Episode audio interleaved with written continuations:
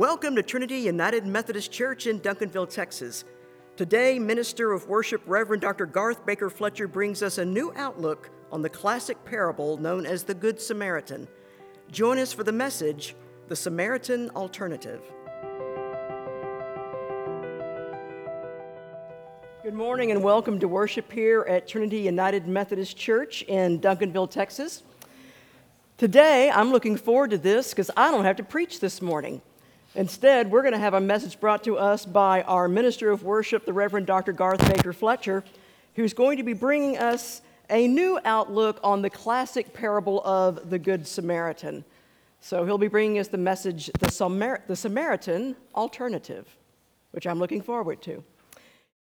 Our Old Testament lesson is from the prophet Isaiah, chapter 59, verses 8, 9, and 14.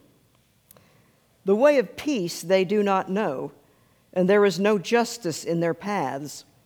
Their roads they have made crooked, no one who walks in them knows peace. Therefore, justice is far from us, and righteousness does not reach us. We wait for light, and lo, there is darkness, and for brightness, but we walk in gloom. Justice is turned back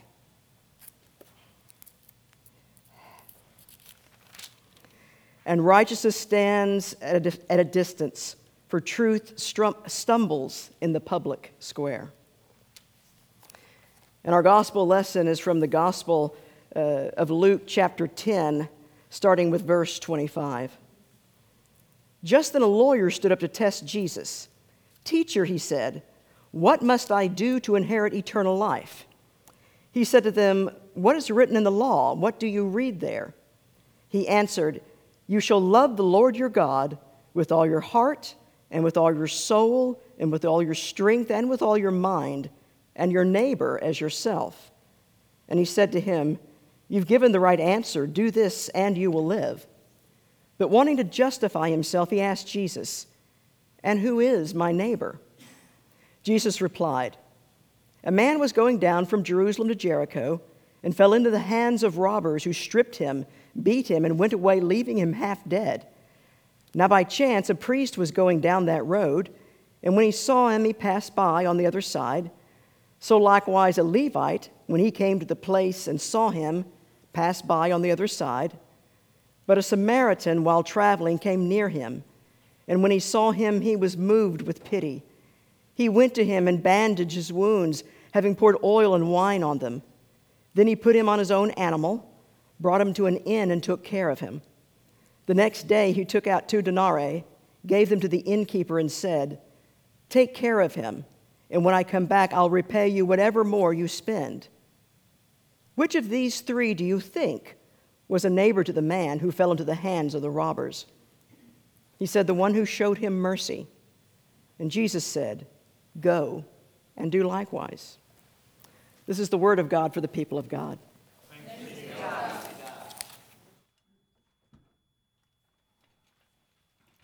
If you notice today, the theme over and over again in the hymns and in the opening song was acceptance. And acceptance doesn't mean uh, being silent when that person comes around you that you don't really like. That's not acceptance. Acceptance doesn't mean that you allow folk into your club that you didn't allow before. Acceptance means letting that person, appreciating that person for who they are. And by acceptance, we open ourselves up to God's love. And by acceptance, we mean that we are going to give that person everything that we would want ourselves. Amen? And so let us pray a short prayer. Jesus, please walk with me. Jesus, please talk with me and talk through me. And that these words and meditations be to your glory. In Jesus' name, amen.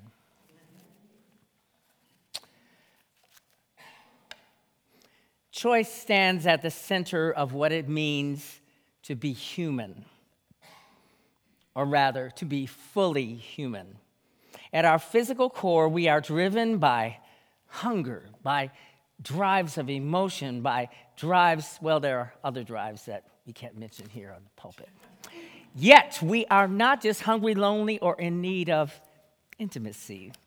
We are created in God's image, and all of us are created in God's image, not just the folks we like, or the folks that look like us, or the folks that we hang out with. Everybody's created in the image of God. And as such, we are given a divine power to choose. We can choose to be friendly or hostile. We can choose to be loving or hateful. We can choose to be peaceful or go to war. In this morning's Isaiah passage, the prophet is railing against the way in which his time is an age where choice has been predetermined and foreclosed. Now, my students used to say, Why do you always use such big words? But foreclosed means that there isn't really a choice. The choice has already been determined. Now, what does that mean? Well, you remember the passage where he says, There's been violence, there's doing evil, there's scheming to defraud folk of their money, there's payola to the courts and judges so that you can't even trust the courts to give you justice. Does that sound familiar to you? Here it was written over 2,500 years ago, and yet he could have written it when? Yesterday. Amen. Our streets are filled with violence. Even our school and our school children and teachers are terrorized by murderers. When we go shopping or, or, or to a concert, most folk, if they're like me, they're kind of looking around, where's the exit? Because, you know, if it goes down and we start hearing that pop, pop, pop, we want to get out quickly. That's how violent it is. News stories from the left and from the right shock us with money schemers who work out elaborate ways of defrauding folks that they have persuaded to invest in their ideas. And this defrauding goes from cryptocurrency and folks that have a good idea and they keep on foisting it to Wall Street bankers. Even our highest court in the land, and I will not mention any names, the Supreme Court has an individual in it who has been given free access and paid for vacations in luxurious tropical destinations. Matter of fact, one was in Sandals, which is in my home, my home country, Jamaica. Let me tell you, Sandals is all right. I'm telling you, he got, he got the most luxurious place in Jamaica. While their cases are being weighed in the Supreme Court. Truth, it says in Isaiah, is fallen other versions say truth stumbles. But I like the version where it says truth has fallen. I guess because I, I know what it means to fall. Y'all know I fell the other day and bopped my head. Bopped my head so badly, my poor daughter, Kristen, I mean, my, well, my daughter, Kristen, but my daughter, Desiree, my youngest, was so nervous she just started crying, Daddy, don't die on me, don't die on me. Falling means that you are not able to get up or if you learn to get up or you can get up, it's a struggle. Truth is fallen in the streets. Justice has been driven back, and whoever shuns evil becomes a prey. There is another individual who is under multiple indictments, and everyone that has outed this individual is being targeted by this individual, and some of these individuals don't want their names. They don't want their, their names in the public square. Why? Because they're afraid. So when you are trying to do the right thing, you're trying to shun evil, you become a target of those who are doing evil. It was true then, and unfortunately, it's true now. Despite our enormous techno- technological advances, our enviable military powers, and our moral and political promises that proclaim freedom, equality, and justice.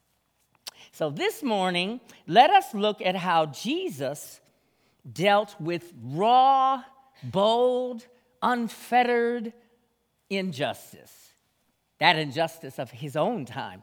You see, he was a Palestinian Jew. He knew all the terrible paradox between the greatness of Roman law and the actual practices of Romans towards Palestinians. There's a paradox there. Romans regularly practiced naked privilege. A Roman could sequester you to take his garments and take his swords and everything as long as he wanted for a few miles. And then when he felt better or got rested, he'd take it back. Well, injustice, use of people as if they were animals. And just as we fear the violence of being robbed or beaten or shot, so did the Palestinian Jews. You see, like so many oppressed people of our time, they experience violence oftentimes, most of the time, at the hands of their own people. And you see, this story talks about oppressed folks preying on one another to survive. And that brings us to the parable of the Good Samaritan. Now, I know you've heard the parable many times, so I don't have to go over and over and over it again. But I want to give a slightly different perspective on it based on what we talked about before choice. So, Jesus used all of his parables as a way of helping his listeners understand the good and the moral choice. The choice that is wisely made, the choice that makes goodness, moral, and godly choices in our actions. That's what parables are. Interestingly enough, Jesus told this parable to an expert in the law. Such uh, legal experts were those who claimed to both know the Torah and to observe it. To observe Torah, which is the way that Jews even now talk about observing, means that you are not only recognizing that it's there, but you're following what the law says. And the law they call Torah. Now, I'm going to give you all a little Bible thing since I'm a Baptist. what are the books of Torah in the Bible? The first one is, the next one, Next one. Amen. Y'all got an A. Pastor, you're doing a good job. Yes. But if I wanted to get down to all, the, you know, what is the, the sort of heart of all five of those books? There are what? The, the source of them is in this little tiny part of Exodus. The nugget. Say it louder. Amen. The Ten Commandments. Okay? So now, here's an extended version of the law or Torah that is found in the Bible, and we said that's the what some people call the Pentateuch or the five books. Well, you see, this person, this expert in the law, expert in Torah, could have been any number of different people, and it doesn't say what type of person it was. It says he was an expert in the law. He could have been a high priest from the Sanhedrin. The Sanhedrin was like the ruling body of experts in the law. It, it could have been a Pharisee. Now, Pharisees prided themselves in being the best observers of the law. Or a Sadducee. The Sadducees, they were interested in the law, but they were rich. And they controlled things. You see, these were kind of two competing Jewish religi- religious, or you could even say in our language, political parties of their time. It does not say who this person was, but Jesus, like a good teacher, asks a parable and asks him, uh, sorry, not a parable, he asks him a question. He, he basically asks what is written in the Torah, and then how do you interpret it or understand it? And he, he gets down to the two questions. Now, in other parts of the Gospels, in Matthew, it says, someone comes and asks him, What are the two greatest commandments? But Jesus asks him, What is written and how do you understand it? And the answer was love God with all your heart, soul, mind, and strength, and to love your neighbor as yourself. And Jesus agrees with him and simply says, and I like the King James Version, go and do thou likewise. Do it yourself. You got it right.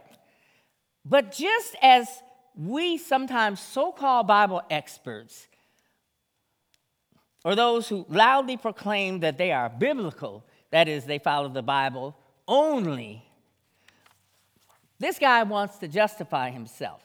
He had all of the head knowledge, but I believe he somehow felt that he wasn't living up to something, and that something was what Jesus was talking about in the parable, wasn't it? It wasn't that you know the law only, but it's that you live the law. See, he knew that he was not loving his neighbor as he loved himself, even though he could quote it. You know some Christians like that? Well, you meet them, they when I was a teenager, I thought I knew the Bible. Went off to school in a boarding school. The lovely young lady asked me to come to the Jesus Freak meeting. Well, you know, I said I'm open minded. And she was the prettiest girl I'd ever seen. So she said, Come to the meeting. Well, I went to that meeting, and there were people there that had been Christians for two or three months. And the leader got up and he said, Turn to Colossians 3. Well, I knew Colossians was somewhere in the New Testament, but I didn't have any idea. You know what they did? They went like this. Whoop, whoop. I was like, oh my gosh. How do these two month old Christians know the Bible so well? All right, and then I'm going to magnify it by looking at Ephesians 4. I know Colossians might be close, but I didn't know which direction it was, so I was, rapid, I was rapidly going through. Couldn't find it. They did whoop, whoop again. Bam, they had it. I said, and I got what I call holy jealousy. Ooh, we, I joined that group just to prove to myself that I should know the Bible better. And in the process of being wholly jealous, I had my own spiritual awakening. Some people call it being born again, some people call it being saved. Whatever term you want to use. I know that I walked in a knowledge Christian that actually didn't know as much as he thought. And in the process, I met the living one who is knowledge. And my life changed. You see, to put it in this context that we've talked about before, going away from me and my own little journey, this man chose to love Torah and God, but he struggled to choose loving his neighbor. Jesus picked up on this man's distress, I believe. And so he spoke this parable to him because he figured this is a way to help him understand without just giving him a rank push off. Jesus, in a sense, treated him as lovingly as one could.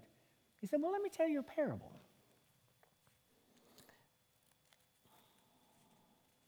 Now, the parable starts with Jesus what?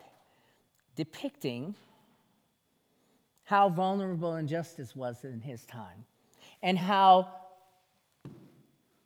dangerous it was to be a Jew.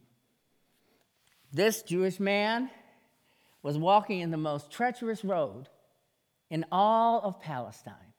The road that goes downhill and is rocky and has lots of places where bandits and robbers can hide behind the rocks. For whatever reason, he was walking down that road. We don't know. All we know is that he had business in Jericho and he was walking from Jerusalem. And it says that this unnamed man was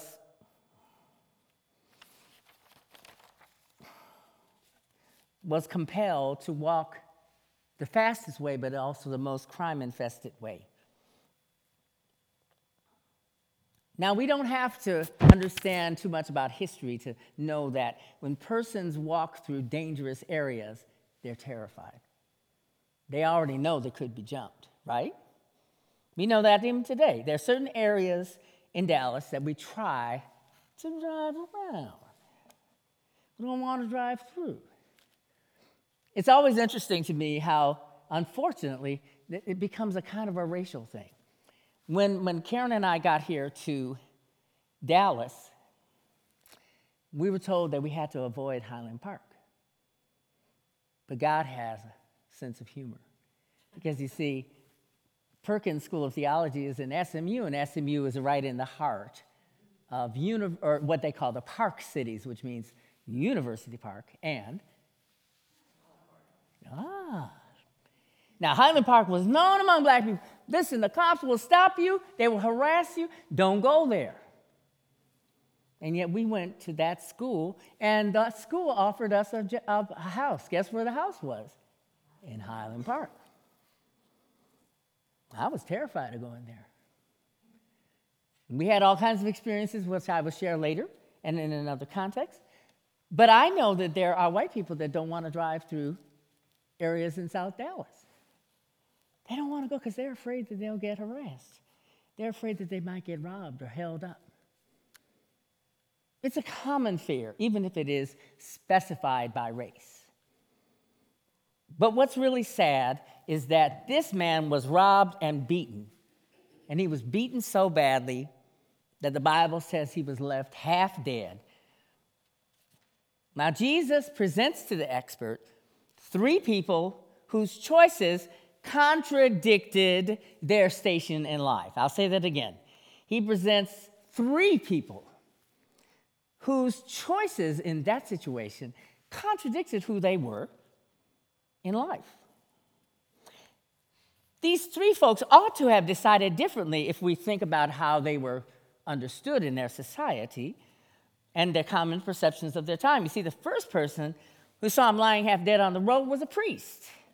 Priests were the most educated, most prestigious, and holy men of their time. But he was so holy and went by the book.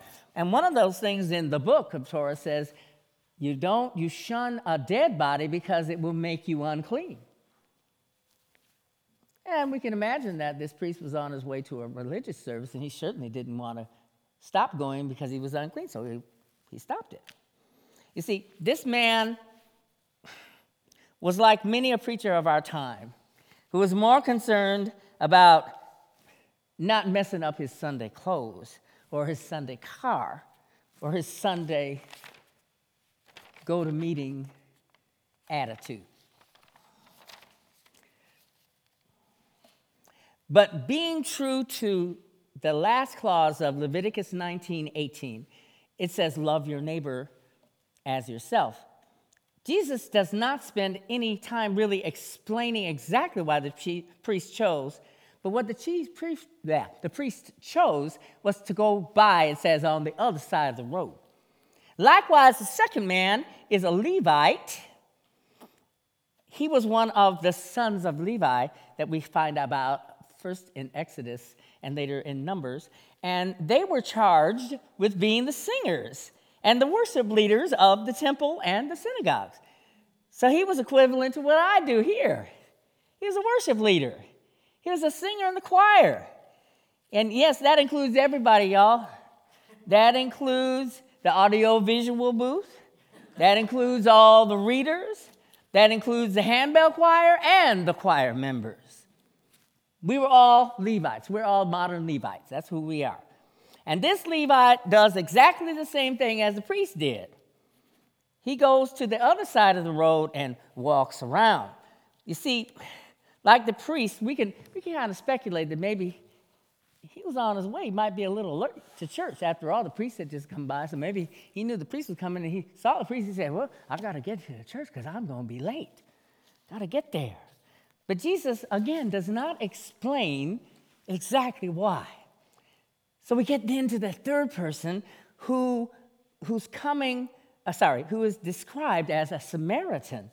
And next to the Romans, Samaritans were the second most despised and hated folk.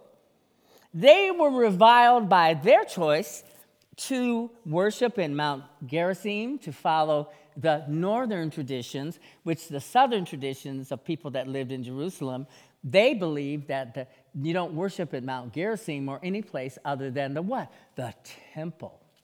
And where's the temple? In Jerusalem. A Jew was from, coming from the Davidic line, with the royal house of David reigning forever. And yet, the biggest surprise for this law expert was not just the fact that he was a Samaritan who chose to help, but was the fact that this Samaritan made a choice that was contradictory in that expert's mind to who a Samaritan is. Now, how do we understand this? Well, I'll tell you. It would be, to use the thing we talked about before, like Jerry Jones was going through the poorest black neighborhood in Dallas in his Bentley.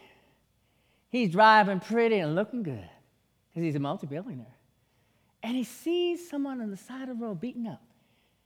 And he does something that contradicts our, our perceptions and our understanding of who Jerry Jones is as a wealthy, privileged man. He gets out of his car and goes to that person and reaches around him and he sees he's all beaten and naked. So he takes off his nice $7,000 suit jacket and puts it around him and he, he, he reaches, he got a first aid kit because after all, you can't have a Bentley without a first aid kit. And he gets his first aid kit and he wipes his blood off and he, and he picks him up. I didn't know Jerry Jones was that head. Oh my goodness. And he takes, and he takes him to a private hospital because he knows that they will, he will be taken care of. And he stays there to make sure that he's all right. And then the next day, because it's late at night, and it doesn't really say that, but it implies it. He says, I got business to attend. Well, if you're Jerry Jones, you know he got business. But here, here's my information, charge it to me. That's how shocking it would be. You see, the Samaritan chose to follow the essential second clause to what is the most important way to live our lives as followers of God. Just loving God is not eternal life, it is ignoring the second clause that the expert had so rightly quoted. The Samaritan's choice was to have compassion, and that led him to a practical event. And that event was that he chose to love this person, not whether he was a Jew or a Samaritan, but as a neighbor. The Samaritan alternative, and I know I've done three point sermons before, and Sister Marie, she says, she said, Well, guys, I like the first two points, but you know, the third point was the one I was really interested in. You didn't have enough time for that one. So, Sister Marie, I'm just making one point. The Samaritan chose to an opportunity to act more than doing nothing. The Samaritan alternative is a summons to us to move beyond book religion and feelings of love to actions of love. The Samaritan alternative is a choice to love completely, to love fully, to embody love. Even, I dare say, and some Bible experts have said, The Samaritan loved extravagantly. Love is not measured. I can't measure to you how much I love my wife. But I know that if she asked me to do anything, I would do it. And I know that if I asked her to do anything, she would do it. Why? Because she loves me. And that love is extravagant. What is the Samaritan alternative in Christianity? It is an invitation to both love God personally and love others practically. Like the Samaritan, our, our uh, uh, fighting and, and understanding about s- styles of worship or even where the worship is or, or, or, what we dress like when we go to worship, all that is the non essential. The essential thing is to choose to act with compassion, loving others as neighbors, no matter who they are. I will share with you, it is not easy. It won't feel natural, and sometimes it won't even feel good. Yet it is Jesus calling us in everything. So I encourage you, my dear friends, church members, choose the Samaritan alternative. Amen. And accept this benediction. Now, God has told us what is required is to do justice and to love kindness and to walk humbly with God and to love the Lord with all our heart and soul and mind and strength and to love our neighbors as ourselves. So may everyone we meet along the road find a loving neighbor in us. In the name of the Father, and the Son, and the Holy Spirit. Amen.